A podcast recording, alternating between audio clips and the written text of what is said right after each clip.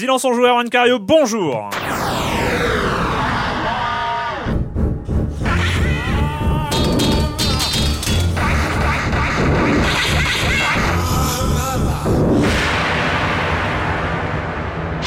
Au programme cette semaine, on va parler de The Stanley Parable, le jeu événement euh, sur Steam, enfin dans les du côté des indés, euh, incontournable plus qu'événement d'ailleurs. Enfin, on en parlera. Batman Arkham Origins et enfin Type Rider sur euh, iPhone et Android. Et puis les rubriques habituelles, Monsieur Fall bien sûr, la minute culturelle et le com des com. Enfin, vous connaissez le programme et je commence en accueillant deux de mes chroniqueurs favoris. Clément Apap de Sens Critique. Oh, ça fait plaisir Clément. Mais oh, Ah bah moi aussi, ça me c'est- fait plaisir. plaisir quand même. Et Joël Métro de 20 minutes, ça fait plaisir aussi parce que ça faisait longtemps aussi. Ouais, C'est euh, non mais c'est cool, c'est cool. hein, C'est c'est- c'est- Ah, on, est, on est bien. on est bien, on est bien là tous On est au ensemble. chaud et tout Euh, ça. pour un silence on joue, euh, voilà, avec un joli programme. Euh, et puis je vais commencer. Ah oui, on va commencer par toi, Clément, avec euh, des chiffres. Euh, Euh, ouais, deux chiffres, euh, un 29 et un 25. J'ai commencé par le 29. 29, c'est le nombre de millions d'exemplaires de GTA V qui ont été distribués. Euh, c'est assez énorme. 29 millions euh, en 5 ou 6 semaines. 6 Cinq semaines, semaines, ouais. cinq Ouais. semaines après le lancement. Ouais. C'est juste euh, phénoménal. Euh, Jusqu'ici, le seul qui est au-dessus, pour l'instant, c'est, je crois, GTA 4. Euh, je regarde mes petites en notes. chiffre absolu. En hein. chiffre absolu. Mais sinon, qui a, qui a vendu à 32 millions. Mais sinon, c'est vraiment, euh, enfin, c'est vraiment hallucinant. On savait que GTA 5 allait être un carton vu l'attente, etc., qui était, qui, était autour. Mais là, vraiment, on a dépassé des, euh, des vrais, des vrais, vrais, vrais, vrais, vrais records. Et ce qui est assez intéressant, c'est que ils pensaient, même eux, ils pensaient en fait en vendre 18 millions d'ici la fin de l'année fiscale, le 31 mars 2014. C'est que Ouais. ça a même euh, supplanté leur, leur, leur prévision. Ce qui est plus intéressant, euh, je trouve, c'est qu'en fait, ça légitime la stratégie qu'ils avaient, euh, stratégie qu'ils ont dû défendre auprès des investisseurs, parce que Tech2 avait quand même perdu pas mal d'argent ces derniers temps. Et euh, ils pensaient qu'effectivement, eux, pour capitaliser sur une grosse licence, mais à une sortie euh, tous les 3, 4, 5, 6 ans, était plus intéressant que de capitaliser sur une licence tous les ans, Ouais. en fait. Ouais. Et, euh, et en fait, ça prouve aussi en fait cette, cette, cette force d'un jeu qui, que, que peut avoir un jeu versus, par exemple, qu'on a, on a connu les, les Tony Hawk ou les ou les Guitar Hero, enfin tous ces jeux qui ont qui ont eu en fait une euh, durée de vie pluri, euh, pluriannuelle et qui en fait ont fini par s'essouffler.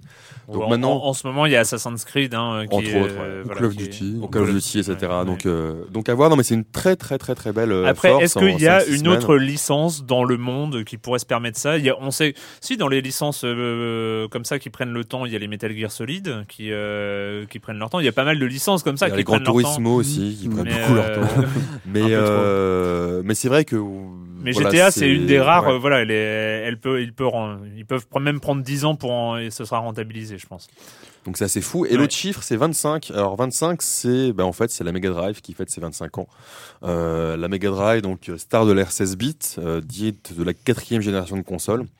Euh, moi en tout cas, c'est j'ai, j'ai une- c'est vraiment une console qui compte beaucoup pour moi parce que c'était la première que j'ai eue chez moi. C'est la Mm. première. euh, Ah, c'est toujours important. ah hein, ouais, ça. 1290 francs avec euh, Sonic. hein. Euh, non non, mais la Mega Drive, c'était quand même euh, quoi qu'on en dise, c'était une des, pour moi une des meilleures consoles auxquelles j'ai joué peut-être avec la Super Nintendo. C'était euh, donc voilà, la même époque. hein. voilà, elle a fêté ses 25 ans, euh, bah là, le 27 octobre. Voilà, au Japon. Donc une petite, une petite pensée pour elle. C'est- Et tu l'as toujours? Je l'ai plus, j'ai tout Ah. vendu moi. J'ai vendu toutes mes consoles, mais euh, mais parfois je joue. Bah, on, on en parlait, euh, on en parlait avec Patrick. J'ai quand même rejoué aussi à des à des remakes qui sont Mm. sortis euh, récemment, Flashback, moi en tout cas qui m'avait beaucoup marqué. Ou récemment aussi le, le, le Mickey Castle of Illusion. Et ce qui est assez intéressant, c'est que on a on a fait un est-ce que vous a- on a fait un top des jeux Mega Drive sur Sens Critique? On a demandé aux internautes ce qu'ils en pensaient. Est-ce que vous arriverez à trouver le top 5 Non.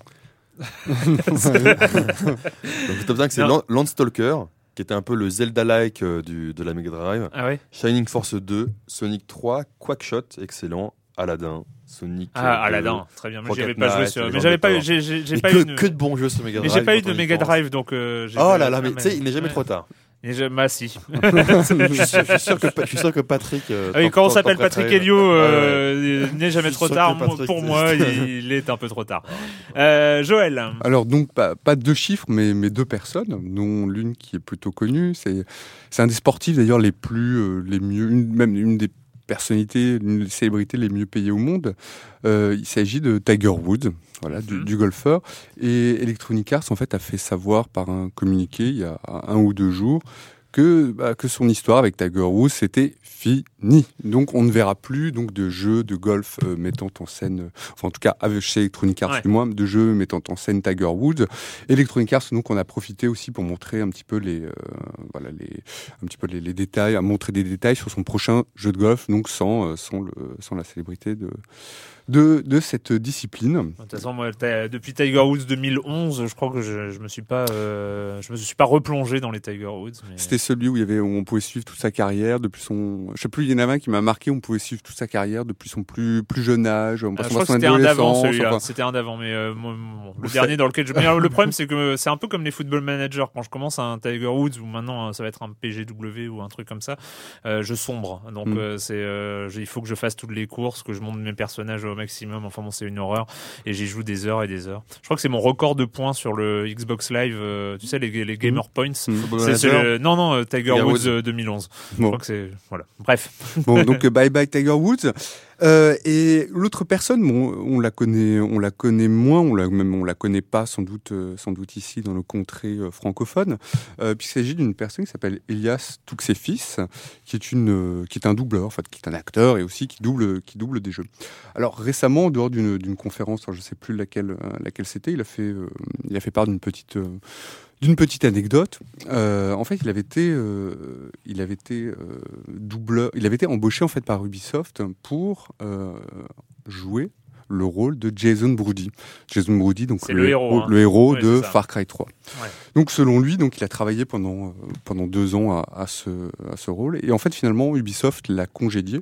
Pourquoi? Ah c'est moche. Et l'ont congédié parce qu'il avait en fait précédemment interprété euh, le rôle, la voix, il avait doublé la voix de Adam Jensen, qui était ce héros, donc ce héros euh, bio, voilà, le héros de Deus Ex Human mmh. Revolution. Voilà, donc lui, il n'en tient pas trop rigueur. Bon, il est quand même un petit peu énervé parce qu'il dit, bah voilà, pendant deux ans, euh, j'ai refusé. Il le dit pas, mais je pense qu'il a été payé. Mais voilà, il dit pendant deux ans, j'ai refusé, j'ai dû refuser des, des rôles. Et, euh, et, voilà, donc il a, il a pas pu donc interpréter cette voix de Jason Brody. Ah, il, parle beaucoup d'ailleurs, Jason, euh, dans, dans Far Cry 3, j'ai oh. pas souvenir qu'il parle tant que ça, si. Euh, il parle un peu au départ. il, parle, pas mal il parle, euh, il parle pas mal. Euh, le com des com, je vais me retrouver mes, mes feuilles. Euh, oui, c'était tout. Non, t'avais pas. Non, non, oui, c'était ça. Pardon, excuse-moi. Euh... C'est vrai que t'as plus l'habitude qu'on fasse des news qui durent 3-4 oui. minutes. c'est ça. L'habitude des news qui durent un quart d'heure. Le com des com d'il y a. le com des com d'il y a deux semaines, parce que la semaine dernière il n'y avait pas eu d'émission. Hein, nos, nos, excuses, on a pris des vacances. non, mais en fait il n'y a pas eu d'émission quand même. le com des com d'il y a deux semaines, on parlait de Beyond et de The Wolf Among Us, donc le, la nouvelle série de Telltale. Oh, vous avez vu, j'ai pas passé le son. Euh, moi, ça va être ma news. Vous avez vu, il y a la première bande-annonce de The Walking, Dead, euh, avec la, la jeune, la avec jeune femme, la, jeune fille, l'enfant là, Clémentine, l'enfant. Oh, la jeune fille. Non mais Clémentine quoi. Enfin, c'est dingue. Euh, moins, oh. un, moins un point à la, ouais. à la musique culturelle. Euh, le com des com, donc euh, principalement sur Beyond. Hein, euh, ceux qui ont essayé The Wolf Among Us sont assez unanimes sur la sur la qualité du jeu. on va commencer avec un avis plutôt négatif de Cyborg Wolf qui dit Beyond j'y croyais, enfin pas tellement, mais je voulais y croire. Je pensais que je devais laisser une dernière chance à Quantic, donc j'y suis allé sans penser au reste. En termes de sensations, le jeu pêche. Alors bon, je, coupe hein, parce que son, truc est très long, intéressant mais, mais assez long.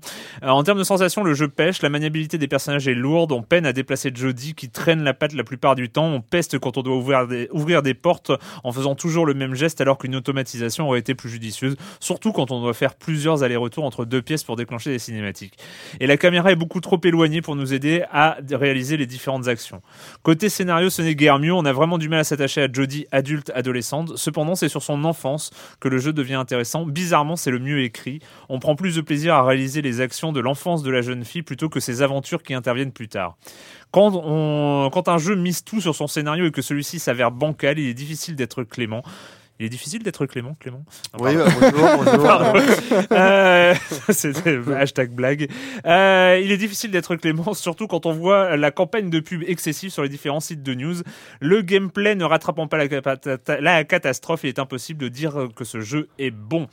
Euh, voilà. Alors Shanghai Max a un avis un peu tout autre. Euh, je, je, suis plutôt client des jeux Quantic Dream et j'avais apprécié Heavy Rain. Je me souviens encore du test de Patrick dans Eurogamer que j'avais trouvé excellent. Et je crois bien, je n'ai pas encore terminé le jeu, que je trouve Beyond supérieur.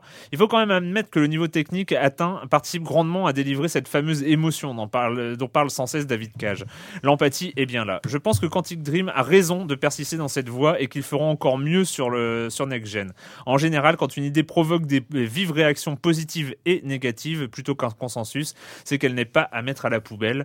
Et enfin, Red, plutôt positif lui aussi sur Beyond. Euh, bien que la tentative d'Erwan soit amusante, oui, parce que j'avais comparé Beyond à Call of Duty. Mais euh, ben, je pense qu'il y a quand même des, il y a quand même de ça. Mais bon, bref, euh, il n'est plus très intéressant de chercher à comparer les jeux de Quantic avec d'autres titres tellement leur proposition est différente. Leur intérêt réside beaucoup dans la nuance de ce qu'ils font, de ce qu'ils nous font ressentir ou tentent de nous faire ressentir, que dans ce de, que de ce qu'il nous montre et ce qu'il nous raconte. Des actions intimes qui ne servent a priori à rien, un rapport complexe avec ce qui ressemble plus à une marionnette qu'à un avatar, etc. C'est vraiment intrigant d'imaginer leur futur. Les défauts de maniabilité sont pour moi une signature, le reflet encore imparfait de ce qu'ils souhaitent pour demain, quitte à n'y arriver qu'à moitié aujourd'hui. Cela ne me gêne donc pas de faire le même geste pour ouvrir une porte, pas plus qu'une transition dans un Resident Evil du moins, même si, même si ce sera sûrement plus fluide dans le futur. Tout ceci me paraît représenter les balbutiements d'une sensation virtuelle, l'alpha d'un truc perfectible mais inéluctable et énorme. Voilà, il y a eu pas mal de débats, hein, les pour, les contre, euh, les contre Beyond. Euh, en tout cas, c'est euh, voilà, c'est toujours rigolo les, les, jeux, les jeux quantiques qui laissent personne indifférent. C'est au moins, au moins l'avantage.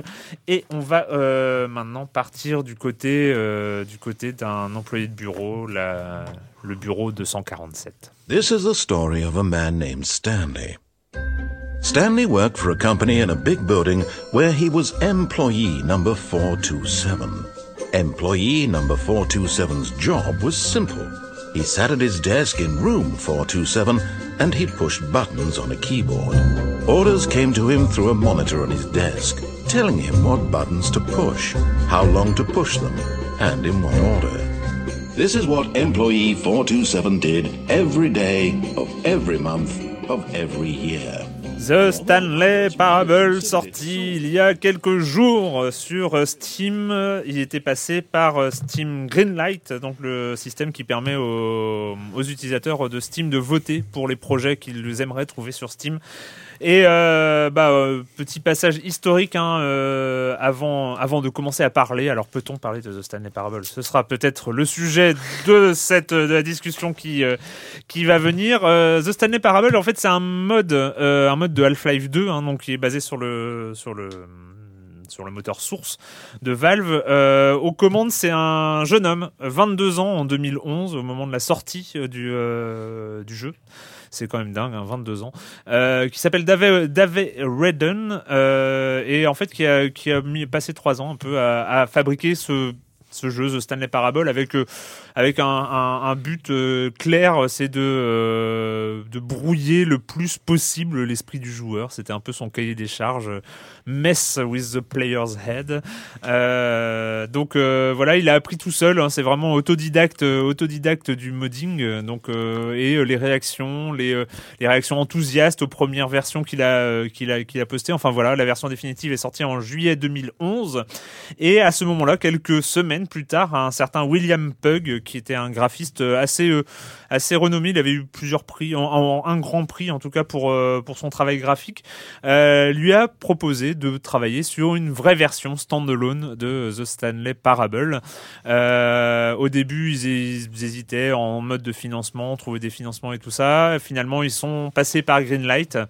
Et euh, ils prennent ça en fait. Alors au début, euh, le David Redden voulait faire un vraiment un, jeu euh, à l'identique parce qu'il avait tellement bossé sur le premier, il voulait vraiment faire un jeu à l'identique de, la- de la version mode. Et puis finalement, ils ont plus considéré ça comme une sorte d'interpolation du jeu original. Et là, euh, voilà, euh, The Stanley Parable HD Remix est sorti. Et enfin, pour euh, finir Mais avec il les- s'appelle il s'appelle bien The Stanley Parable. The Stanley Pas- Parable. non, mais au, dé- au début, c'était Ah oui, censé être le, et- et c'était censé être D'accord. le nom, le HD remix. Et enfin, pour finir avec les noms, on, on ne peut que citer Kevin Brighting, qui est la voix off, le narrateur en anglais. Vous l'avez entendu euh, lors de ce petit son. Et enfin, dernière information, le jeu est sous-titré en français. Et ça, c'est quand même très important. Parce Même que pour, euh, si c'est bien d'être anglophone quand même. Pour Euh, comprendre, c'est, enfin, je trouve ça plus sympathique de, de comprendre Mm. euh, ce qu'on nous dit plutôt que de. Mais ça Oui. n'aide pas forcément à la, Non, la, la progression dans le jeu. Oui, non, non, Ça, ça, n'aide pas. Enfin, c'est quand même euh, super agréable d'avoir un jeu plus et bien traduit en plus.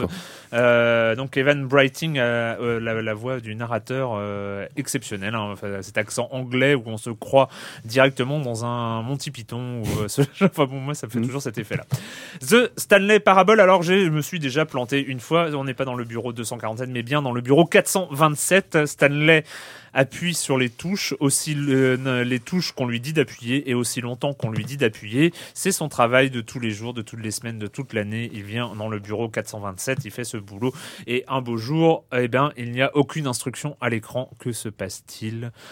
Il se retourne, ses collègues sont partis. Il va, va bien falloir prendre une décision à un moment. Et je te laisse la parole. Bon courage, Clément. Merci. Euh, merci.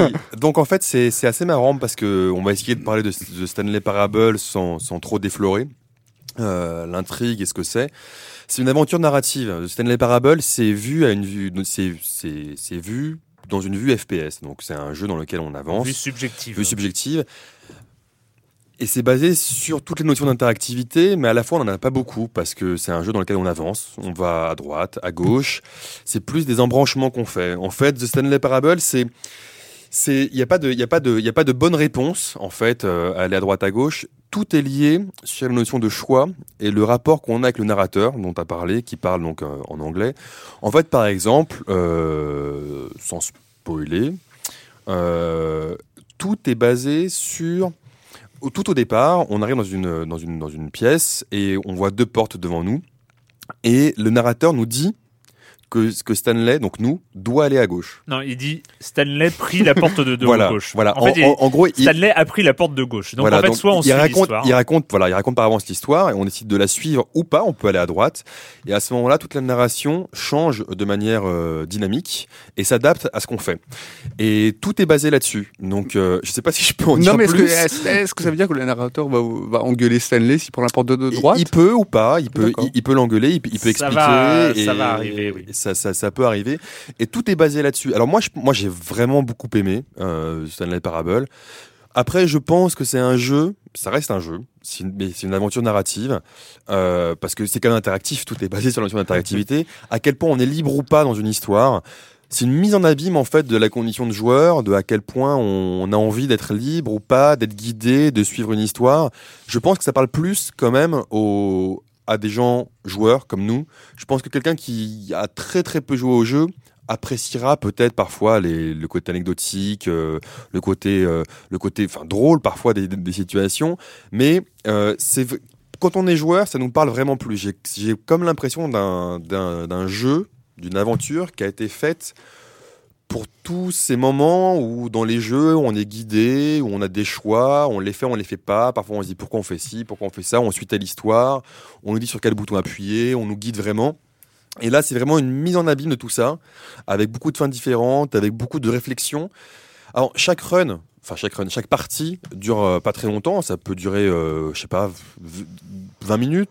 Je ça pense dépend. ça se, ça se, pour faire un- une partie en entier, je pense que ça va de hum, 45 secondes à, euh, à 25 minutes. C'est ouais. ça. Ah, ça, Donc- ça peut s'interrompre au bout de 45 secondes. Mais À c'est peu près, ouais. mais c'est une euh, moi je l'ai pas encore vécu ça. Je n'en dirai Mais, euh. Mais en gros, voilà, c'est et en fait on recommence à chaque fois les, les, les choix avec différentes. On, voilà, après on recommence entre guillemets le jeu en décidant d'aller à droite, à gauche, de faire ci, de faire ça, etc.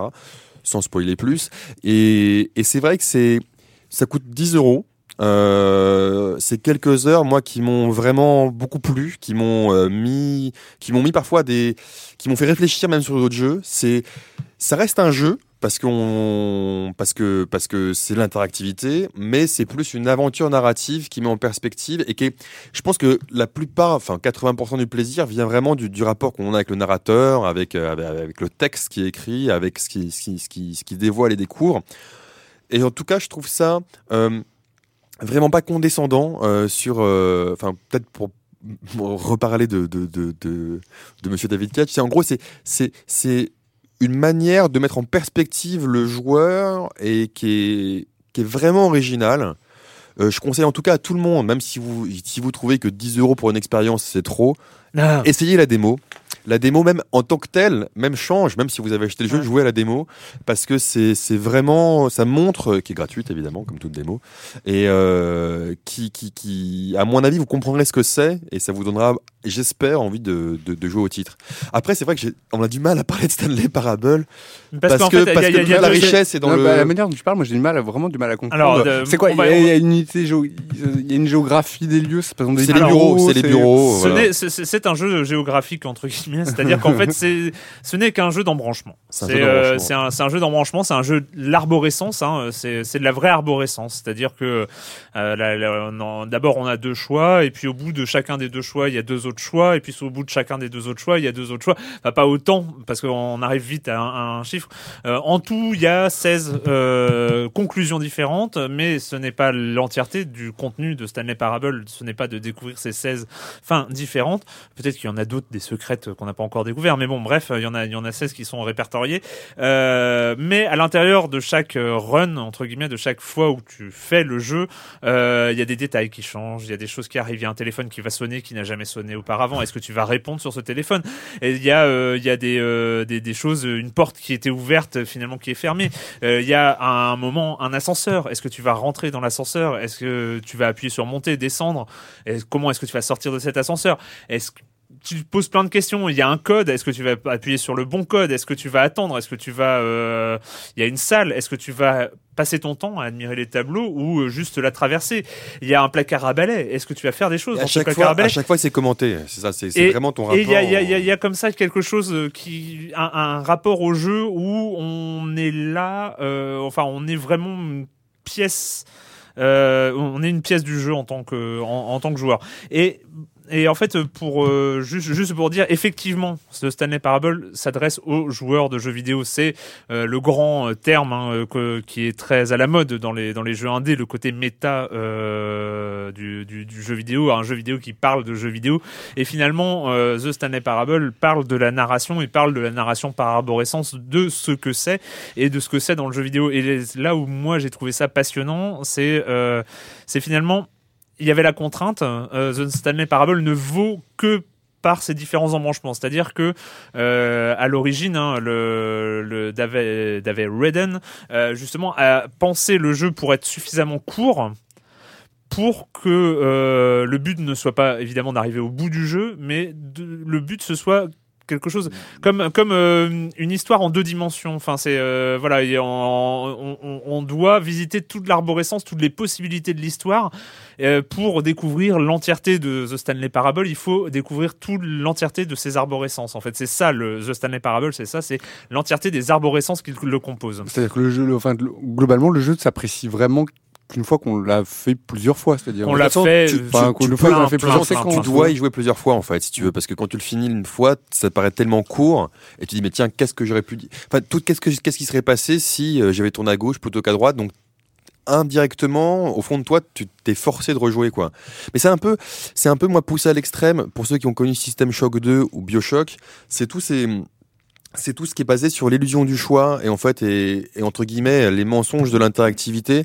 C'était euh, c'est qu'en gros tu, tu, tu penses à chaque fois être euh, être maître et en fait tout tout, tout est effectivement écrit d'avance puisque c'est c'est un jeu donc tout est écrit d'avance et c'est vraiment euh, c'est vraiment une réflexion assez mais assez forte, c'est assez marrant de dire ça parce que quand tu vois le jeu de l'extérieur, c'est vraiment simple. hein. Tu avances dans des pièces, euh, techniquement c'est très simple et tout est basé sur l'écriture. Et moi j'aime beaucoup. euh, en en 2013, on a vu euh, beaucoup beaucoup de jeux qui sont basés sur l'écriture, sur le sur le côté méta comme tu le disais, et qui vont au-delà en fait. Enfin, c'est une autre euh, une autre direction euh, du jeu vidéo qui je trouve se, se, se, se développe plus en ce moment, comme si aussi on arrivait un peu enfin dans une autre euh, maturité du jeu vidéo et ça c'est ça me plaît énormément. Ça, c'est euh, ça, c'est les réflexions hein, qu'on a quand on joue à The Stanley Parable, mais on va pas oublier de dire que c'est poilant. Enfin, vraiment, euh, Ah c'est oui, oui, oui, une qualité d'écriture équivalente à Portal euh, et à Ouais. Portal 2. On est vraiment sur ce- sur cette catégorie d'écriture.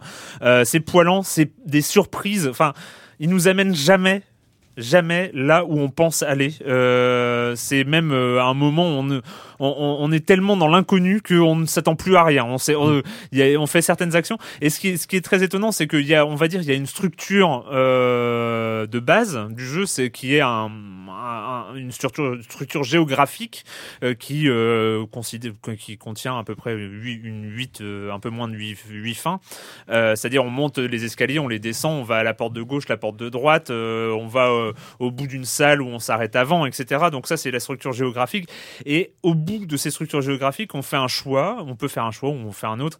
Et il y a un vrai contenu. C'est-à-dire qu'il y a des fins complètement improbables que, euh, alors évidemment, alors pour vous parler de mon expérience, moi j'avais pas beaucoup entendu parler de The Stanley Parable, donc je l'ai découvert vraiment avec euh, les yeux qui brillent euh, de plus en plus parce que je trouvais que ça, partait tellement loin avec des, moments mais vraiment très très drôles. Et donc je l'ai, j'ai fait, j'ai dû faire une, pas loin d'une dizaine, 11 ou 12 fins euh, comme ça euh, en les découvrant par moi-même. Elles sont assez simples, c'est des fins évidentes. Et ensuite, évidemment, on va sur Internet pour découvrir les 3, 4 fins qui nous manquent. Euh, Est-ce que vous pouvez juste nous spoiler, nous dire à quoi ressemblerait une fin, par exemple? Non, je pense qu'il faut C'est pas. possible? Non, je pense qu'il faut pas. Ouais. Je pense que c'est c'est Donc parce que le début, donc le début, c'est l'histoire de- donc d'un un mec qui a pas de qui a pas de consigne, non mais qui c'est va au plus bureau, qui a c'est pas de plus- consigne. c'est- Mais C'est quoi C'est plus sur ton rapport de joueur, toi de joueur, que de que, que le personnage que tu incarnes en fait. C'est une, c'est le personnage que tu incarnes, c'est c'est c'est qu'une coquille. C'est c'est Non, mais- c'est enfin oui non mais c'est c'est difficile d'en parler. C'est vrai que vu de l'extérieur, ça peut paraître euh, assez euh, assez euh, éthéré la Mhm. manière dont on en parle, mais mais ben, non mais c'est vrai que c'est vrai que c'est pas facile d'en parler de- sans, sans gâcher le de toute la façon, je- on, est, on est en silence en joue, donc je présuppose que euh, 90% de nos auditeurs vont se ruer sur De toute façon, la démo, voilà. Essayez Euh, au moins la démo. Voilà. Essayez au moins la démo et vous comprendrez ce, ce dont il s'agit. Et c'est, Et c'est extrêmement, extrêmement, extrêmement drôle. c'est intelligent. C'est, Ouais. intelligent aussi. Voilà. Et il y a plein, plein de surprises. Encore, euh, moi, j'ai, moi, j'ai. Ça va, je t'ai parlé du coup en disant intelligent. Je t'ai- donné envie. Et, surtout, il y a, il y a des choses. En fait, on, teste aussi. En fait, il y a, plein de. Ce, ce qui nous amène, ce qui, ce qui nous pousse à continuer dans The Stanley Parable, c'est le narrateur. C'est c'est la, voix du narrateur, ce qu'il raconte, c'est extrêmement drôle. Les situations qui sont complètement folles, donc ça aussi, c'est la surprise. Et c'est de toujours, toujours, toujours tester le jeu.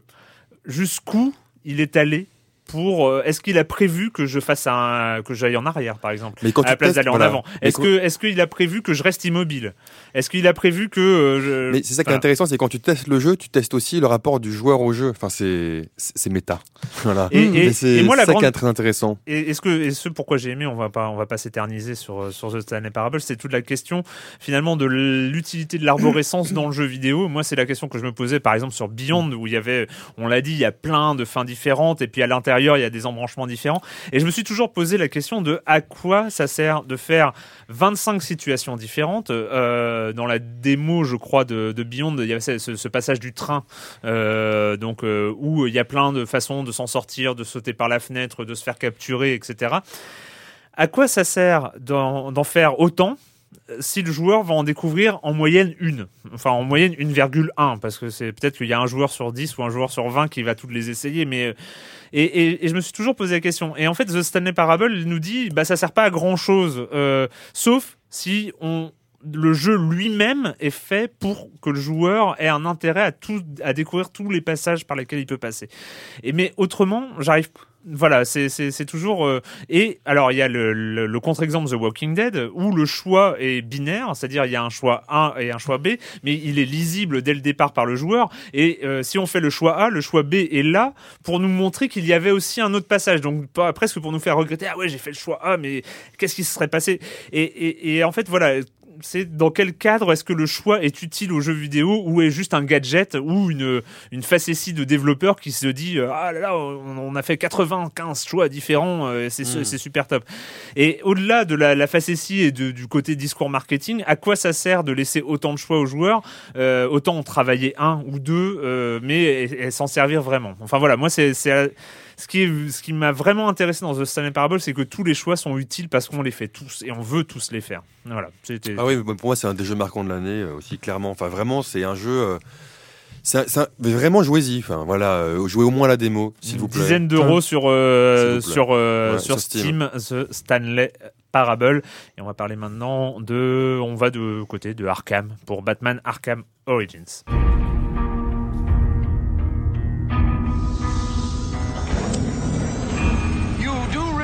Is Christmas Eve, sir.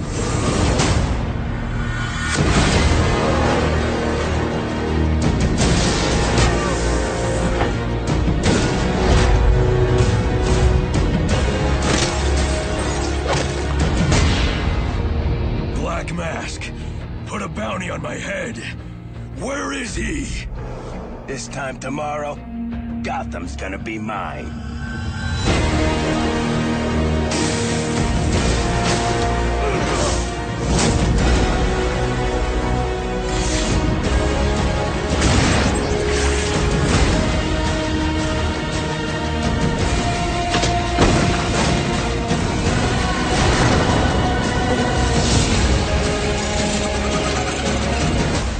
Batman Arkham Origins, arrêtez de parler s'il vous plaît, il part pendant que la musique passe dans le studio, donc euh, il continue la conversation après la fin de la musique. Euh, Batman Arkham Origins, euh, le troisième euh, épisode de la série des Batman Arkham, les deux premiers étaient marquants pour le moins. Euh, aux commandes, c'était Rocksteady. Euh, c'était euh, vraiment une, un des rares, euh, une des rares licences basées sur les super-héros qui avaient mis tout le monde d'accord pour le coup. Batman Arkham Asylum et Batman Arkham City. La licence, on sait pas trop ce que font Rocksteady, mais ils doivent bosser sur un Batman Next Gen ou un truc comme ça. Warner Bros Montréal reprend reprend la main sur sur la licence et nous sort Batman Arkham Origins. On est le jeu l'indique quelques temps avant, c'est évidemment Origins égale préquel, Euh, donc euh, on est quelques temps avant et on retrouve un Batman euh, censément plus jeune mais finalement assez identique. Euh, et puis il y a plein de choses en fait. On est aux origines, mais il parle déjà de des emails et des euh, de la communication. Enfin, il y a déjà le Wi-Fi. Enfin, bon, c'est il y a des non mais c'est non mais si il parle d'internet en Le- fait. le euh, Wi-Fi. Non mais je parle du Wi-Fi comme ça, mais bon, Ah, il y a c'est J'ai pas sou- non il y a pas de Wi-Fi. Ah, Bon, d'accord. euh, mais bon, c'est Ça restera, ça, tu sais, le Wi-Fi d'Arkham, des Rouen. Le Wi-Fi ouais. Et bref, euh, Batman Arkham Origins, on retrouve le chevalier masqué, le détective, euh, dans des aventures. Sa tête est mise à prix. Euh, et on est le soir de Noël. Voilà, j'ai fait à peu près le contexte. Qu'est-ce qu'il se passe d'autre? Je te laisse la parole, Joël. Alors moi j'avais beaucoup vraiment beaucoup aimé les, les deux épisodes précédents faits par euh, Rocksteady, bah, notamment le donc il y avait le Asylum, euh, le Arkham Asylum qui se passait donc dans sur une île avec l'asile et qui vraiment posait bien les prémices de cette euh, de cette saga avec ce mélange d'infiltration, d'exploration et puis de combat avec un système de euh, de, de combo basé vraiment sur le rythme, Mm. sur les contres. Euh, Arkham City était vraiment prodigieux, c'est-à-dire que je trouve que l'expérience, il l'a développé, euh, enfin, c'est-à-dire que c'était un, un, un asylum puissance, euh, bah, puissance 10, en proposant cette fois-ci un monde, un monde ouvert. Et donc, bah, là, voilà donc le jeu, le jeu de Warner. Donc Rocksteady passe la main à Warner. Alors c'est un, moi je- alors, globalement, je trouve que c'est un jeu correct, bon, Ouais. mais c'est-à-dire qu'on retrouve vraiment tout, Tu, Tout- tu- tu l'as fini en plus. oui, toi, j'ai hein, terminé, j'ai terminé, j'ai terminé. Il y a le mode, il y a donc euh, Il y a un mode, euh, il y a un mode histoire qui se termine, qui se boucle peut-être en, en, en 10 heures où effectivement Batman, ce Batman est, est poursuivi par huit, euh, par huit assassins qui va devoir euh, défier les, les uns, euh, les uns après les autres. Et puis bon, avec une petite surprise, des assassins recrutés par Black Mask, il y a une Mm. petite euh, surprise. C'est là aussi, il va faire pour la première fois la rencontre avec le, le Joker, puisqu'il s'agit donc d'un, prequel. Donc Ouais, ça, se passe. ça- juste entre parenthèses, on va peut-être pas en reparler du, de l'aspect scéna- scénaristique. Ça, c'est le point qui m'a un petit peu euh, crispé. Euh, C'est-à-dire le, le- bah, la rencontre de Batman avec le Joker, elle a été racontée 153 fois, que ce soit dans des films, Alors, dans. toi, euh, dans- attention, attention, parce que toi, t'es quand même un gros Bat fan aussi. Non, mais non, non, non, non, non, T'as lu tous les comics, les machins. Mais non, c'est pas vrai. J'ai pas, je suis pas un. J'ai lu Batman Year One. euh, J'ai lu des, des, des choses, des incontournables de Batman. Mais la rencontre entre Batman et le Joker a été racontée dans les films, a été racontée dans dans les BD euh, à plusieurs versions, euh, Donc, etc. donc pour toi, pour Et toi, là, faut pas, c'est- le- faut pas la raconter non, du coup. non, mais c'est juste là, c'est une nouvelle version où du coup il se remet à, à rencontrer le Joker une nuit où il y a huit assassins de Noël où il y a huit assassins qui lui qui lui euh, qui lui courent au cul. Enfin c'est c'est eh, ça tombe comme ça. C'est pas comme ça que Batman a rencontré le Joker. Euh, imaginez une autre solution, mais c'est pas celle-là quoi. Moi, je la trouve, bah, moi, je la trouve justement, je la trouve pas trop mal, quoi. C'est trop- Je la Ah, trouve non. bien, bien organisée. Et ce qui est intéressant, c'est que lors de, bon, alors, je vais spoiler un tout petit peu, mais je trouve que c'est une rencontre. Moi, je la trouve plutôt assez, euh, assez forte. C'est-à-dire qu'elle arrive à peu près en milieu de, en milieu de, jeu. Et ce qui est intéressant, c'est que c'est un petit passage où, euh, où le, où le, donc, où on va interpréter le, où le joueur va, euh, va jouer en fait le, le rôle du, Joker. Et donc, il va se rendre compte que c'est vraiment un moment charnière où, donc, où, le, Joker sait que Batman va être sa némésis et, vice, versa. Et ce qui est intéressant, c'est que, alors j'avais discuté un petit peu avec le producteur du jeu, qui je sais plus comment il s'appelle, Ben Mathès, et qui, et qui avait dit que dans le prototype, en fait, de Batman euh, Arkham Origins, ils avaient réfléchi, ils avaient réfléchi à euh, faire jouer, en fait, pendant tout le long du jeu, à la fois Batman et le Joker. Mais ça, ça a dit en termes de gameplay, c'est assez, assez compliqué effectivement de raconter une histoire comme ça de, de, point, de deux points de vue euh, diffé- de deux points de vue différents. Euh, Ah au départ, euh, ils voulaient vraiment. euh, enfin, faire ils vraiment une idée. 50-50, Alors, du coup, il reste un petit peu ce petit passage en fait, euh, ce petit passage assez, oui, peut-être un petit peu anecdotique, euh, un petit peu anecdotique dans, Bar- dans Batman Arkham Origins, mais il y avait les prémices de quelque chose parce que pour le reste, il s'agit vraiment, enfin, d'un travail de, bah, de moine copiste, quoi. C'est-à-dire, euh, Ouais, voilà, voilà, J'attendais qu'on arrive sur ce terrain-là. Non, mais- c'est-à-dire qu'on ouais. c'est-à-dire que c'est un très beau, c'est un très beau travail. On va répandre à nouveau les, la, voilà, la- les vertus de Batman, les bienfaits de cette licence qui est vraiment très belle. C'est-à-dire qu'ils n'ont pas du tout sapé les fondations de Rocksteady. Le gameplay, vraiment- le gameplay Le là. gameplay le- est là. Et dès le départ, on donne aux joueurs tous les gadgets de, de Batman. Donc euh, voilà, un sentiment de, de toute puissance. C'est assez, très exci- c'est assez excitant, d'autant plus que l'action démarre assez rapidement. Mais c'est un travail très sage, quoi. C'est vraiment un travail Ouais. euh, où ils se sont contentés peut-être d'appliquer vraiment beaucoup trop sagement la recette de la recette de, de, de Rocksteady. Donc euh, monde ouvert, exploration, infiltration avec donc différentes euh, ce fil conducteur avec ces huit assassins, le Joker et puis toutes ces effectivement ces euh, ces différentes missions que ce soit à la fois des recherches de je sais pas des, des trophées d'énigmes enfin pas des trophées il s'agit pas de trophées cette fois-ci mais des données d'énigma ou je sais pas des caisses les- des caisses d'armement laissées par euh, par Bane ou en par gros- pingouin.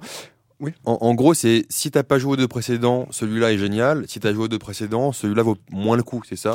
Moi, je trouve qu'il manque. Il Ou alors- manque- ou- moi, je ou trouve qu'il manque singulière.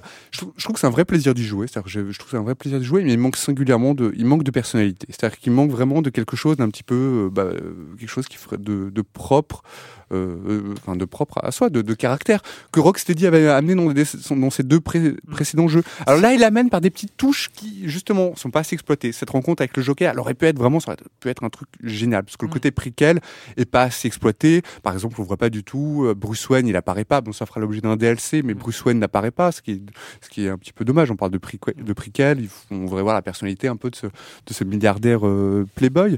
Et, euh, et, et oui, donc ils ont, il y a des petites touches où ils ont voulu faire, des, il y a des espèces de scènes de, de crimes sur lesquelles le Batman euh, va enquêter, euh, qui sont pas mal, qui sont plutôt bien faites, où il y a un petit côté genre. Ouais, Il y, a- il y a pas mal de gens on- qui rappellent euh, Remember Me euh, dans, Oui, le, dans c'est le ça. côté avance-retour dans, dans la construction des indices. On finit par Dans la euh, construction d'un crime, ouais, dans la construction constru- du crime, ouais. on comprend qui, qui a fait le crime, comment, on cherche les indices. Il y a quand C'est même, pas mal, il y a il y a des quand même dans le petits- cahier des charges, il y a quand même quelques nouveautés du coup. Il y a quelques, Très peu. quelques- Honnêtement, Ouais, non, honnêtement, vraiment très, peu. Très peu. Très- Et pour répondre à ta question, si quelqu'un n'a pas fait les deux premiers, est-ce qu'il doit faire celui-là? Non, si quelqu'un n'a pas fait les deux premiers, il doit faire le précédent.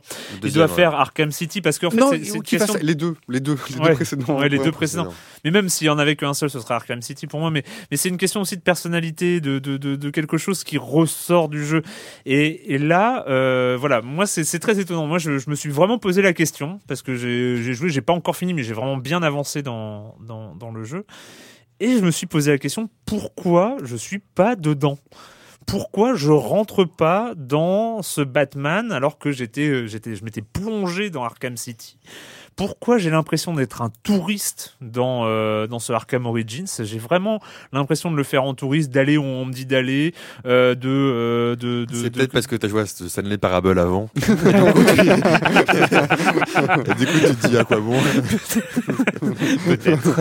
oui, c'est pas, c'est pas bête, mais non, il y a, y, a, y a quelque chose et je pense que c'est euh, c'est un jeu désincarné en fait. C'est on joue Batman, mais euh, on aurait pu jouer autre chose et euh, et on l'a déjà joué.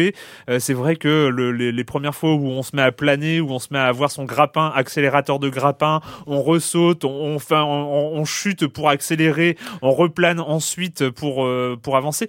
Et on connaît ces sensations. Ces sensations, c'était celles d'Arkham City. Voilà, on a l'impression de jouer un gros DLC, mais c'est pas un DLC. Les villes, la ville, on a l'impression alors je sais, je sais même pas si c'est une impression, mais on a l'impression qu'il y a des quartiers entiers qui sont réutilisés, mais mal réagencés parce que euh, Arkham City, c'était un endroit que j'avais envie de connaître, un peu comme j'ai envie de connaître une ville dans, ville Assassin's, dans, Assassin's- dans Creed ou dans un GTA, de pouvoir aller à Venice Beach tout seul sans me suivre mon GPS parce que j'arrive à m'y retrouver à peu près. Bref, j'ai envie de, de, de, de, me retrouver dans cette ville. Et là, dans Arkham Origins, mais pas du tout. Euh, j'ai juste envie d'aller à l'endroit où on me dit d'aller, euh, sans trop m'y reconnaître, en râlant un petit peu parce qu'il y a des bâtiments trop hauts où euh, mon grappin a pas de prise. Je ne comprends pas très très bien pourquoi et du coup je me mets à râler. Euh, Il y a ce pont qu'on refait 153 millions de fois et qui est bien trop long pour un pont. hein, je vous le dis, euh, les architectes de euh, d'Arkham, euh, vous avez fait un pont bien trop long euh, parce qu'on est amené à le refaire euh, plusieurs fois et c'est pénible. Euh, les combats, enfin dans Arkham City c'était logique. Il y avait des, c'était c'était un pénitencier donc euh, c'était un pénitencier géant. Euh, là il y a, là c'est pas un pénitencier, on est à, on est à une ville, euh, dans- voilà. Arkham. Et, et mais il y a personne. Il y a enfin si, il y a que des méchants et des policiers dehors. euh, Non, mais ça dit, c'est quand même le jeu est bien, correctement bien réalisé. C'est-à-dire que moi, je, enfin, à, à titre Ah oui, personnel, alors je n'en dis que du mal Ah bon. parce que tu en as dit du bien Oui, avant et, et parce que je suis d'accord avec ça. Et c'est un, ça reste un plaisir. Il est vraiment, je, jeu, trouve, je trouve qu'il est, euh, voilà, il est agréable à jouer. Ouais. Il est très agréable à jouer. Effectivement, il manque de cette personnalité que les auteurs, par exemple, de comics apportent à chaque fois qu'ils s'approprient euh, euh, le personnage de Batman. À chaque fois, ils l'interprètent, voilà, à leur à leur manière, soit Miller, Morrison. Ils sont toujours, voilà, ils apportent vraiment une touche personnelle. Là, pas. Euh, et autre chose aussi, donc, autre nouveauté, c'est qu'il y a un multijoueur, euh, un multijoueur dans ce Batman qui, là aussi, aurait pu être intéressant. C'est-à-dire que on joue, euh, alors ça s'appelle le mode prédateur invisible. On joue à la fois d'un côté, soit une, euh, on joue donc. Je crois que c'est les gens qui ont fait Brinks qui l'ont fait euh, qui l'ont fait en fait. Non, c'est pas ouais. une, bon, c'est pas une, c'est pas une. Non mais, gloire. au- bon, non mais en termes de multi, voilà, c'est des gens qui ouais. c'est intér- En tout cas, le- la proposition est intéressante, c'est-à-dire qu'on joue à la fois, on peut, il y a une équipe de Bane, une équipe du Joker et deux joueurs, donc composés de chacun de trois joueurs et deux joueurs qui vont jouer l'un et l'autre Batman et Robin. Ouais. Donc ils vont essayer en fait de, pendant que les équipes de Bane euh, et de du Joker en fait s'affrontent, essaient de garder des points de contrôle. Les personnages qui, enfin les joueurs qui interprètent euh, euh, Batman et Robin vont essayer en fait de les, de, voilà, de, fondre dessus, de leur, voilà, leur faire des coups fourrés. Et c'est pas mal du tout, sauf que c'est pas très bien, c'est pas très bien expliqué. Il y a le tutoriel. Alors moi je déteste ça, c'est-à-dire que c'est le tutoriel est présenté en vidéo, c'est-à-dire que c'est une longue succession de vidéos. Et c'est vraiment difficile de rentrer dans ce multijoueur qui demain qui qui est pas qui aurait pu être vraiment beaucoup mieux policé, Mais plus ceci- intéressant. Ceci dit, quand t'achètes un Batman, c'est plus pour l'aventure solo que pour. euh, Oui, mais non, mais je pense à ça. Mais je pense à, à- maintenant, les Assassin's Creed, j'adore le multijoueur. C'est-à-dire que je trouve que c'était différent. Ah c'est le, le fait justement de pouvoir se planquer, de, de planquer, de faire des espèces de, de kills en étant caché. Il y a un petit peu de ce côté-là dans ce multijoueur de Batman, mais qui est passé, euh, qui est passé shadé, passé, euh, passé euh, abouti, quoi. Ce qui est un peu, ce qui est un peu dommage, quoi. Mais bon, pas, pas déplaisant. Voilà. Voilà, bon, euh, c'est vrai que euh, malheureusement, enfin voilà, il est un, il, il, y a- il- il est trop, ouais, ce que, ce que tu disais, je, je vais pas te paraphraser, mais euh, il y a man- on manque de prise de risque. On a vraiment l'impression de qu'ils avaient trop trop peur de, de, de gâcher comme ça ce que Rocksteady avait réussi à construire en deux ans. C'est vrai que c'était aussi un gros challenge hein, de la part Mhm. de Warner Bros Montréal de reprendre un truc aussi énorme que Batman Arkham. Mais là, pour le coup, ouais, ils ont pas fait de, il y a pas de faute de goût, mais en même temps, il y a tellement rien de, de captivant. euh, Bon, voilà. C'est. Non, mais c'est bien, c'est bien, c'est correct, c'est- ça va, c'est pas. Euh, c'est Batman Arkham Origins donc euh, sur euh, PS3, Xbox 360 et PC. Euh, voilà, bah, c'est l'heure de retrouver comme chaque semaine Monsieur Fall, Monsieur Fall de TrickTrack.net avec un, un peu plus éloigné que d'habitude du micro, mais euh, c'est pas grave, on le comprend très très bien. Monsieur Fall de TrickTrack.net. Bonjour Monsieur Fall. Bonjour mon cher Erwan, cette semaine je vous propose un jeu complètement stupide, mais pas vraiment de tout à fait, oui. Je vous propose de jouer à Rampage, un jeu signé Ludovic Montblanc et Antoine Boza. C'est édité en français par reproduction, c'est pour 2 à 4 joueurs à partir de 8 ans pour des parties d'une trentaine de minutes. Alors de quoi donc il est question dans Rampage? Eh bien il est question de détruire une ville parce que vous êtes un monstre. Le plateau représente une ville vue du dessus, vous allez passer un petit moment quand même à construire le- l'es- l'espace de jeu avec des petits immeubles, vous avez des petites plaques en carton bien épais qui représentent des, étages, vous allez mettre des petits meeples, vous savez, ces petits bonhommes en bois euh, que l'on trouve dans Carcassonne pour soutenir ces étages, et à votre tour, vous avez une action sur quatre possibles à jouer. Vous allez déplacer avec une petite pichenette le socle de votre Godzilla, vous allez pouvoir le prendre et le lancer en hauteur d'un avant-bras sur le, plateau pour tout faire tomber, vous allez pouvoir souffler de votre souffle puissant sur les autres joueurs pour les faire tomber, les meeples aussi, vous allez pouvoir, si un véhicule est apporté, le ramasser, le lancer sur la figurine de joueur, enfin bref, l'idée générale, c'est de faire tomber tout le monde et de manger des petits bonhommes qui n'ont rien demandé à personne. Pour marquer des points, puisqu'en début de partie, vous allez avoir des objectifs en fonction des bonhommes que vous allez manger, vous allez marquer plus ou moins de points, et c'est là que l'intelligence rentre en ligne. Euh, Oui, c'est un jeu de dextérité, mais aussi de réflexion. Alors, ce n'est pas de la réflexion de high level d'intelligence pure, hein, c'est- de l'abordable par un enfant du temps, mais c'est extrêmement fun, c'est un jeu jouissif. Il, le matériel est beau, il est conséquent. Alors, la boîte est un peu chère, aux alentours de 45-50 euros, hein, mais elle est extrêmement bien remplie. Le matériel est très, très, très plaisant, c'est rigolo comme tout, c'est fun, ça marche. Ce n'est pas de la réflexion de high level, mais euh, tout le monde y trouve son compte, c'est familial, c'est beau, un beau cadeau de Noël qui va arriver d'ici quelques jours dans toutes les bonnes boutiques. Je vous rappelle le nom, c'est Rampage de Ludovic Maublanc et Antoine Boza pour 2 à 4 joueurs à partir de 8 ans pour des parties d'une trentaine de minutes, du fun assuré. Et moi, mon cher Erwan, je vous dis à la semaine prochaine. À la semaine prochaine, Monsieur Fall, Monsieur Fall de TrickTrack.net et TrickTrack.tv. La minute culturelle, euh, c'est une minute culturelle oui/non. Donc une minute culturelle 50%. Euh, c'est. Je euh, propose qu'on se partage euh, les réponses on se partage les points parce qu'on Non, cette minute culturelle euh, concerne euh, Nolan North. Qui est Nolan North Nolan North, né en 1970. Alors, c'est la minute culturelle et de Cinec. Pardon, Cinec dans les forums de Silence on joue. Euh, Nolan North, né en 1970, est un peu le Léa Seydoux des doubleurs anglophones les plus reconnus. Mais c'est une blague. hein, une-. Pourquoi Euh, parce qu'on euh, voit Léa Seydoux partout et donc euh, voilà Ah, c'est ça c'est ça cette blague Euh, bref euh, c'est nul quand on doit expliquer une blague je suis oh là là vous êtes pénible Euh, donc euh, des doubleurs anglophones les plus reconnus dans le monde du jeu vidéo à savoir qu'on le voit très très ou en fait on l'entend ouais. très très très souvent euh, sa renommée en fait un des rares acteurs cibles d'hommages et de clins d'œil liés à ses rôles les plus fameux saurez-vous deviner si oui ou non il est apparu dans les jeux ou les séries de jeux suivantes? Oui. et quel personnage il incarne? Alors pour savoir de qui on parle, on va écouter un peu Nolan North. group of scientists. At least I think you're scientists. And forced to spend all day in some crazy ass machine. You won't tell me what you're looking for or why you want it, but I'm supposed to be thanking you for keeping me alive. This is so fucked. C'est Desmond Miles dans la série Assassin's Creed. Sorry, but it is. Silence is just another form of a sin. C'est Abbas you c'est dans? Assassin's Creed 1. I'm bringing C'est un autre personnage. He waits for you in the library. Best hurry. No doubt you're eager to put your tongue to his boot.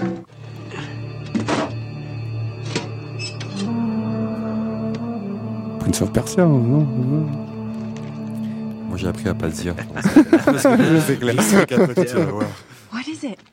Come on, hold it up. No, no, no, no way. Deal was for a coffin. That's it. Wait a minute. If my show hadn't have funded this expedition, hey, you wouldn't you have. got your story, lady. Oh, I was on my way home. I had more gold than you could. I'd have had wine, women. I'd have had carpets. This Là, thing. effectivement, c'est Prince of Persia, le dernier. Ah, Mais le précédent, le précédent, euh, celui euh, au milieu, je vous l'ai pas dit.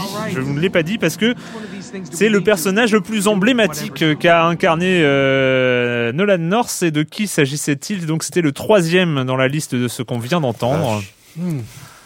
Eh bien, c'était Nathan Drake. euh, Ah, donc, c'était la voix officielle de Nathan Drake euh, Uncharted. Et donc, pour vous euh, faire un peu vous rendre compte de, de, de un peu le- les différents rôles qu'a pris euh, Nolan North. Alors, a-t-il euh, fait une voix dans les séries ou les jeux suivants World of Warcraft? Oui. Oui. Non. Euh, Star Wars The Old Republic. Oui. Euh, le, oui, c'est le joueur Jedi consulaire dont la quête sou- consiste souvent à jouer à l'archéologue. Euh, Guild Wars 2. Non. Oui, il joue l'humain masculin. League of Legends. Non.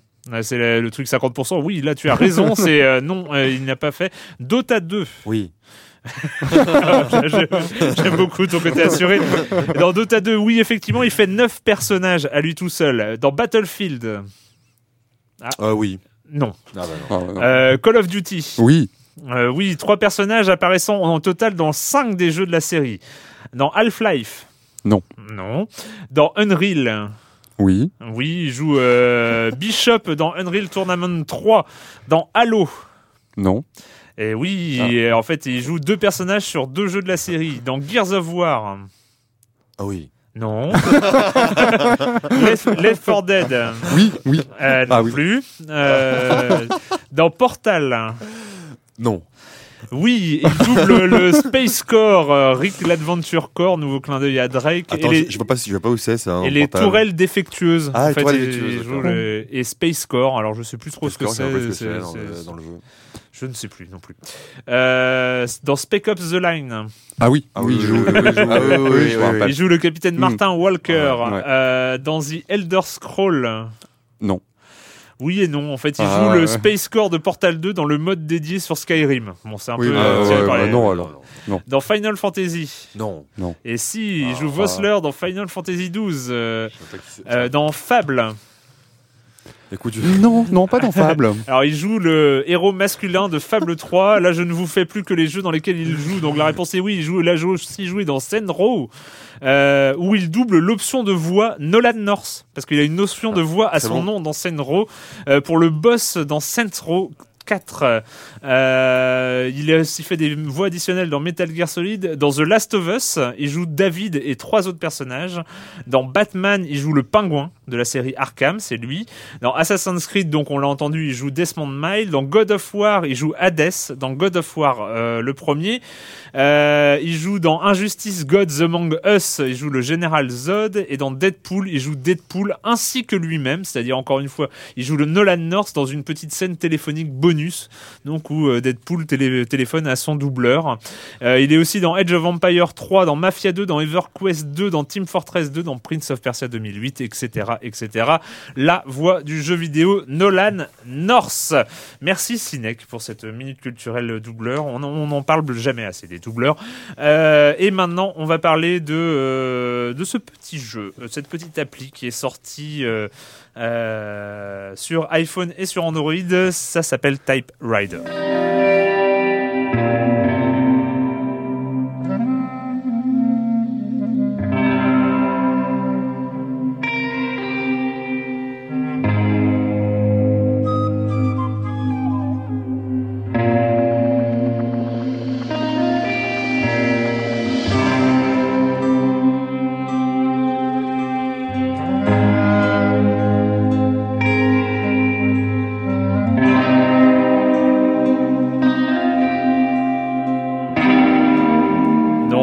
Typewriter, un jeu typographique. Euh, Qu'est-ce qu'un jeu typographique? On va le découvrir. Euh, édité par euh, Bulky Pix et cet original Arte. Euh, chaîne de télévision donc euh, qui a édité euh, un jeu vidéo. C'est assez, euh, c'est assez nouveau.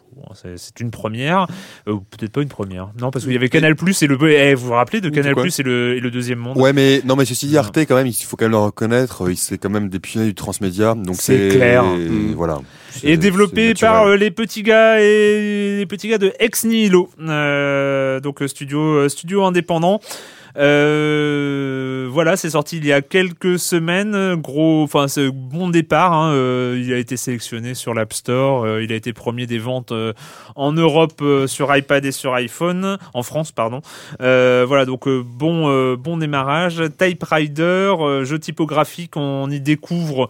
Voilà, c'est un jeu qui permet de découvrir l'histoire de la typographie à, travers différents niveaux. Alors il y a les origines, et puis très vite, en fait, chaque niveau est consacré à une euh, à une police euh, en particulier. Alors on retrouve Gothic, Garamond, Dido, Clarendon, Times, Futura, Helvetica, forcément Helvetica, euh, Pixel, et il y a un niveau bonus avec la Et pas de- police. Pas de comics si, avec euh, avec la police la plus détestée de des internets, Comics sans MS dans un niveau bonus.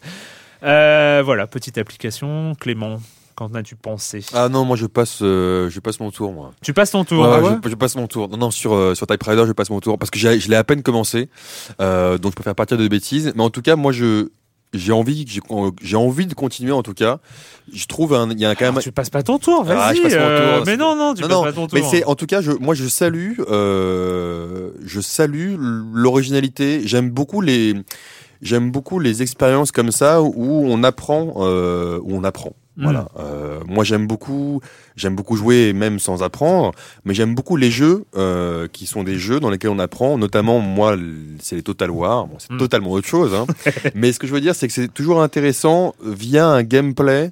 Euh, qui rend curieux de connaissances et, et moi c'est pour ça que j'ai envie d'avancer dans, dans, dans, dans ce titre pour, pour découvrir en m'amusant entre guillemets. Bah, c'est justement là où moi je trouve que le, le jeu pêche. Euh, Ouais. Le jeu Comme pêche. quoi, tu vois, j'aurais pas- assez joué. Non, mais c'est ouais, c'est- je trouve il est super beau. C'est la direction artistique, elle est vraiment superbe. Quoi. Au niveau de, de l'ambiance sonore, on l'a entendu. Mm. Au niveau du, euh, du, du graphisme, c'est magnifique. C'est un jeu assez, enfin simple. Non, c'est pas simple. C'est-à-dire qu'on- donc on dirige deux petites, euh, deux petites, euh, deux petits points, deux petits Mm. boules, voilà, qu'on va mener d'un qu'on va mener d'un bout à l'autre du, du niveau, simplement. Donc voilà, en appuyant sur son euh, euh, sur son sur l'écran tactile de, de sa tablette ou Ouais. de son smartphone. Euh, donc un côté un peu voilà un peu casse-tête puisqu'il faut leur faire franchir différents voilà des barrages, des fontaines. Enfin ça dépend des niveaux. T'as des vents. mécanismes, C'est ouais. vraiment très voilà plutôt très chouette, très sympa à utiliser, très beau. Effectivement à chaque fois on- donc on doit récolter des Bah alors? C'est quoi les ah, ah, J'y viens, j'y viens, mon grand.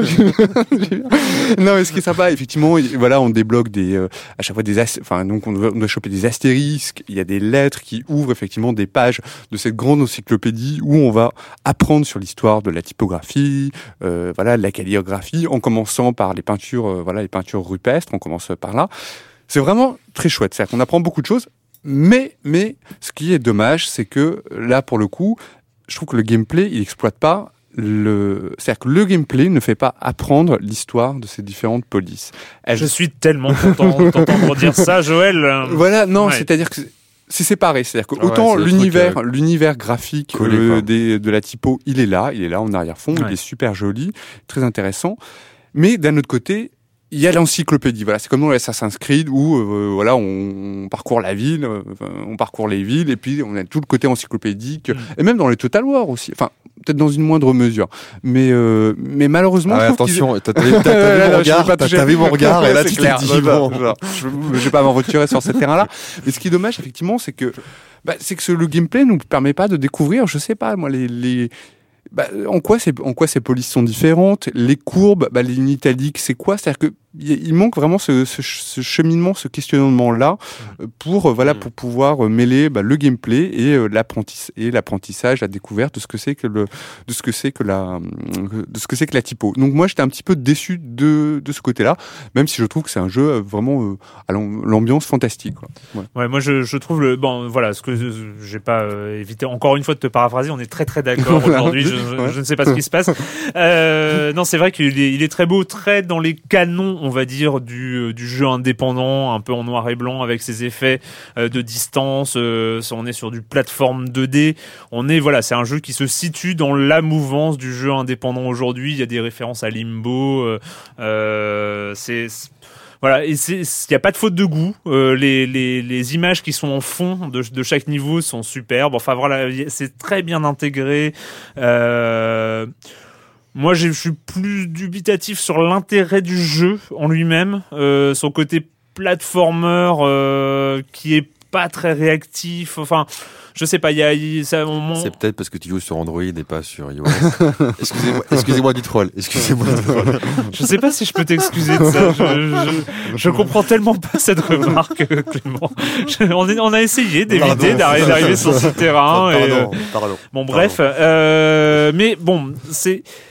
Et en même temps, moi, j'ai toujours été très très curieux de la typographie. C'est un, je trouve que c'est un Mm. sujet passionnant et j'ai toujours eu la flemme de m'y mettre euh, et de lire des livres et de lire des trucs pour me renseigner sur l'histoire de la typographie, sur ce que, euh, sur quelle est l'utilisation d'une typographie ou d'une autre, euh, comment ça s'utilise, comment ça, comment ça se conçoit, comment.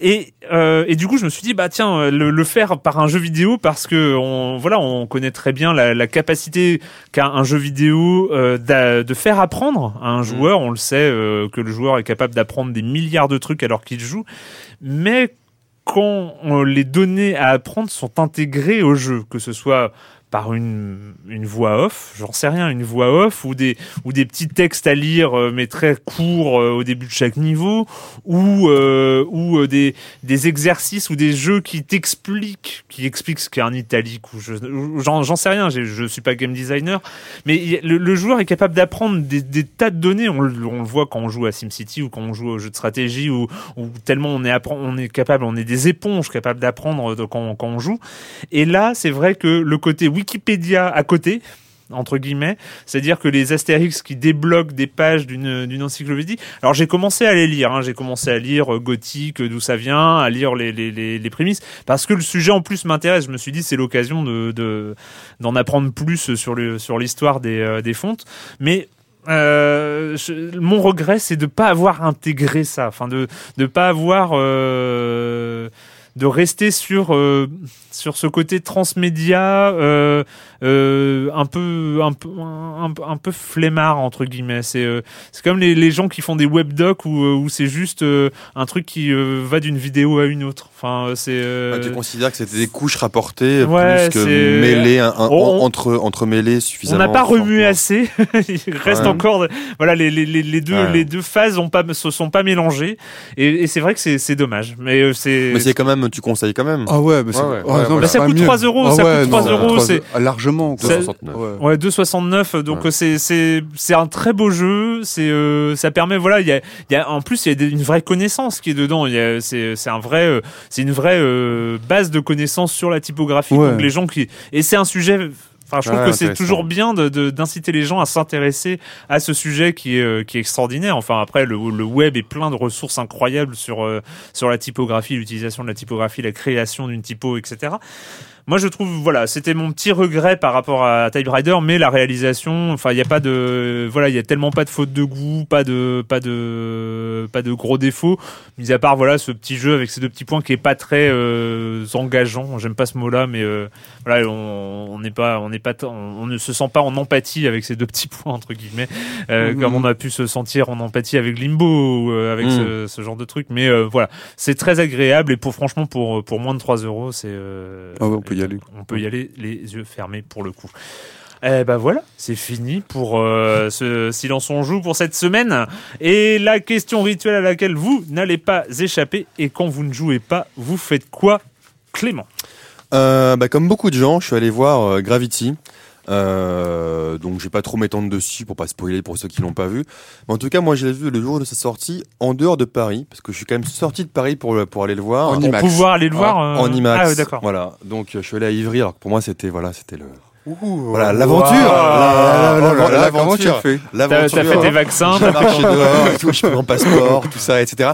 Mais blague à part, bon, c'est un huis clos dans l'espace, on va pas revenir dessus et découvrir. De toute façon, beaucoup de gens sont allés le voir. euh, partout, partout, tout le monde dit que c'est génial. Donc voilà, vous, vous, vous le savez. Moi j'ai peur d'être déçu. hein. Évidemment, quand on dit que c'est génial, on, a, on, on est toujours un petit peu déçu. Ceci dit, moi j'insiste vraiment sur le fait, je suis pas fan de 3D dans les, dans, dans les films, mais je conseille vraiment à tous d'aller le voir, bon, en VO ou en VF, euh, évidemment je préfère la VO, mais allez le voir en 3D. Je m'explique juste pour un tout petit détail, par exemple, parce qu'il y a une immersion qui est forte, parce que sur le, bon, qu'ils sont dans l'espace, ils ont des scaphandres, et on voit sur que le, sur le hublot, quand on le voit de l'extérieur, on voit qu'ils ont une visualisation tête haute, donc un HUD avec des petites infos, etc. Et à un moment, on passe dans le, dans, dans, dans le regard de l'astronaute, et ce qui est bien fait, c'est que cette visualisation tête haute sur le scaphandre, c'est ça qui est en 3D. Hmm. Donc en fait, c'est une immersion. On, donc on a vraiment l'impression d'avoir un scaphandre sur la tête avec l'espace derrière. Et c'est cette 3D là qui est, qui est en, en, en sus des, des, des plans magnifiques, de la lumière, etc. etc. Ouais. Mais pour une fois, c'est ça qui est fort. Et moi, je regardais, etc. Tout d'un coup, je croise mes bras. Je mets mes, je mets mes, mes mains un peu sous mes, sous mes aisselles. Et là, je me suis oulala, mais dis donc, c'est chaud. Et en fait, je me suis aperçu que j'étais tellement dedans qu'en fait, sans m'en rendre compte, je, je stressais vraiment. Et c'est aussi ça que j'ai j'ai vachement aimé. Et je conseille donc essayer vraiment, c'est un film à voir au cinéma. Ne, c'est vraiment pas un film à voir euh, sur une télé, même si elle est très grande. C'est vraiment un film à aller voir au cinéma avec, si possible, en 3D et si possible avec le meilleur son possible. Et c'est assez immersif. Et je vais pas en dire plus pour euh, pour pour ceux qui l'ont pas vu.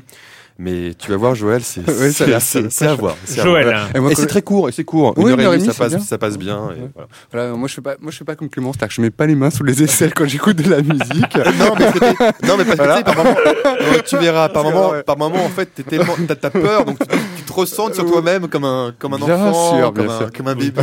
comme-. Donc pas les mains sous les aisselles, mais les mains plutôt. les mains plutôt ouvertes. voilà, les mains plutôt ouvertes. J'avais juste très très peur quand tu quand as commencé à parler de ça. Alors, bravo, félicitations. Non, je suis en train d'écouter le, le dernier euh, en- musique. Je suis en train d'écouter le, le dernier Arcade Fire que je trouve vraiment génial, Reflector. Mhm. Voilà le, Qui est en le groupe 2, 5, non? Hein? N'importe quoi. C'est pas, il est pas, il est long, celui-là, non? long? Enfin, en durée, c'est pas un 2 CD en un? Je, Je sais Ah, je sais pas, j'ai le CD. C'est fini, c'est fini. C'est fini, t'écoutes plus comme ça. que je trouve vraiment bien. Puis un, un, un groupe aussi de, de, de, de pop synthétique australien qui s'appelle Cut Copy, qui ont fait un album très dense qui s'appelle Free Your Man que j'adore. Mais le bouquin que j'ai lu et qui ces derniers voilà ces dernières semaines, c'est le Stephen King qui est sorti, le Ouais. Doctor Sleep, qui est la suite de, de Shining, et qui m'a laissé euh, que j'ai trouvé bon, mais un petit peu euh, euh, voilà, ça fait pas ça fait pas très peur, mais on y retrouve vraiment tout le tout le talent de, de conteur de Stephen King, sur vraiment son regard sur, euh, je trouve très euh, très empathique avec les personnages, de sa manière un peu de, de en filigrane de faire une, une espèce de, de chronique sociale de, de l'Amérique contemporaine. Et à tout ça, je trouve ça très bien. Sauf que c'est pas très, voilà, c'est pas très flippant. Et c'est le plus, je trouve, le plus, euh, le plus flippant en fait, c'est- l'addiction à l'alcool dont souffre le personnage principal, qui est euh, le petit euh, Danny, enfin devenu grand maintenant, Danny, vous savez celui qui, le, le gamin dans, dans Shining. Et il y a des pages qui sont très très belles sur l'addiction, enfin, très belles, très fortes, je trouve, sur l'addiction à, à l'alcool. Voilà. Donc voilà, c'était ça. Eh bien, euh, moi, je, quand je ne joue pas aux vrais jeux vidéo, en fait, je suis tombé, c'est assez marrant, euh, dans, un, en fait, euh, dans l'écran, on a la rubrique chronophage, et il y en a un qui s'appelle Sword and Potions 2. Euh, c'est assez étonnant. En fait, j'adore euh, régulièrement me plonger dans ces jeux où enfin, ces jeux à, système classique d'addiction par leveling, expérience, montée d'expérience, etc. C'est des jeux interminables dans lesquels tu te plonges et c'est toujours assez marrant de voir qu'il y a des mécaniques de jeu qui fonctionnent. Mais euh, on, on sait, il y a Candy Crush qui est sur ce système-là. Il y a, y a tellement de trucs qui sont sur ces systèmes-là. Et là, c'est un jeu de crafting. En fait, on, on est dans l'univers Heroic Fantasy, mais on joue le marchand. Et en fait, on doit continuer, on doit gagner des expériences et, et envoyer des, des aventuriers en mission et leur euh, concocter des armes de plus en plus puissantes. Et, et, et ça prend des, des plombes et des plombes. Et, en- et le truc qui est assez marrant, c'est qu'en fait, il y a un système où on crée sa ville et on joue avec d'autres joueurs. Donc, euh, moi, il y a des auditeurs de Silence on joue qui jouent dans ma ville. Enfin bon, bref, c'est un, peu bizarre. Mais euh, c'est euh, et on se met à, fabriquer des armes et à fabriquer des potions, des parchemins, des choses comme ça. Et c'est assez marrant parce que c'est le, système de jeu est hyper basique et en fait c'est euh, c'est notamment Jonathan Blow, le créateur de Braid, qui a théorisé le truc et qui a parlé de ce de cette boîte à outils un peu maudite, un peu maléfique de de l'addiction qui qui incitait les gens à revenir, qui était en fait fina- finalement n'apprenait rien aux joueurs, ne, ne lui apprenait pas à être plus talentueux, à ne lui apprenait pas à, à un skill, euh, c'était juste cliquer, recliquer, continuer tout ça et on tombe dedans. Enfin, c'est assez marrant comment cette boîte à outils comme ça de, de l'addiction jeux vidéo fonctionne euh, parfaitement. Tu as l'air de me regarder Oui, avec des yeux. C'est quand tu joues pas, tu fais quoi? Ah mais quand je joue pas rien, rien. euh, Non mais c'est vrai. Tu vois, tu vrai. l'as, tu l'as- Oui, parce que nous aussi, Ah, on a bah parler oui. d'autres jeux. Ouais, mais euh, ouais. nous, on se force quand même à aller au cinéma, Voilà. à lire, à écouter, à écouter des CD. Non, je suis, en train, je suis en train de lire un, un, un comics qui s'appelle Massive, euh, qui, euh, qui Ah. parle de post-apocalyptique sur un bateau d'un, d'une, euh, d'une, d'une sorte de, de groupement activiste euh, pro-écolo. Et en fait, c'est pro, post-apocalyptique ils sont sur un bateau façon Greenpeace, mais un peu plus euh, radicaux. Et, euh, et euh, c'est, c'est assez étonnant, mais j'en suis encore euh, qu'au début. Donc j'en reparlerai peut-être ici. Mais euh, je- quand je joue pas, je- je- je- tu m'as regardé avec, des, avec un Ouais, regard. ouais, ouais. Non mais oui, quand même. que quand même. Bref, on se retrouve très bientôt euh, ici même euh, pour parler de jeux vidéo. Ciao.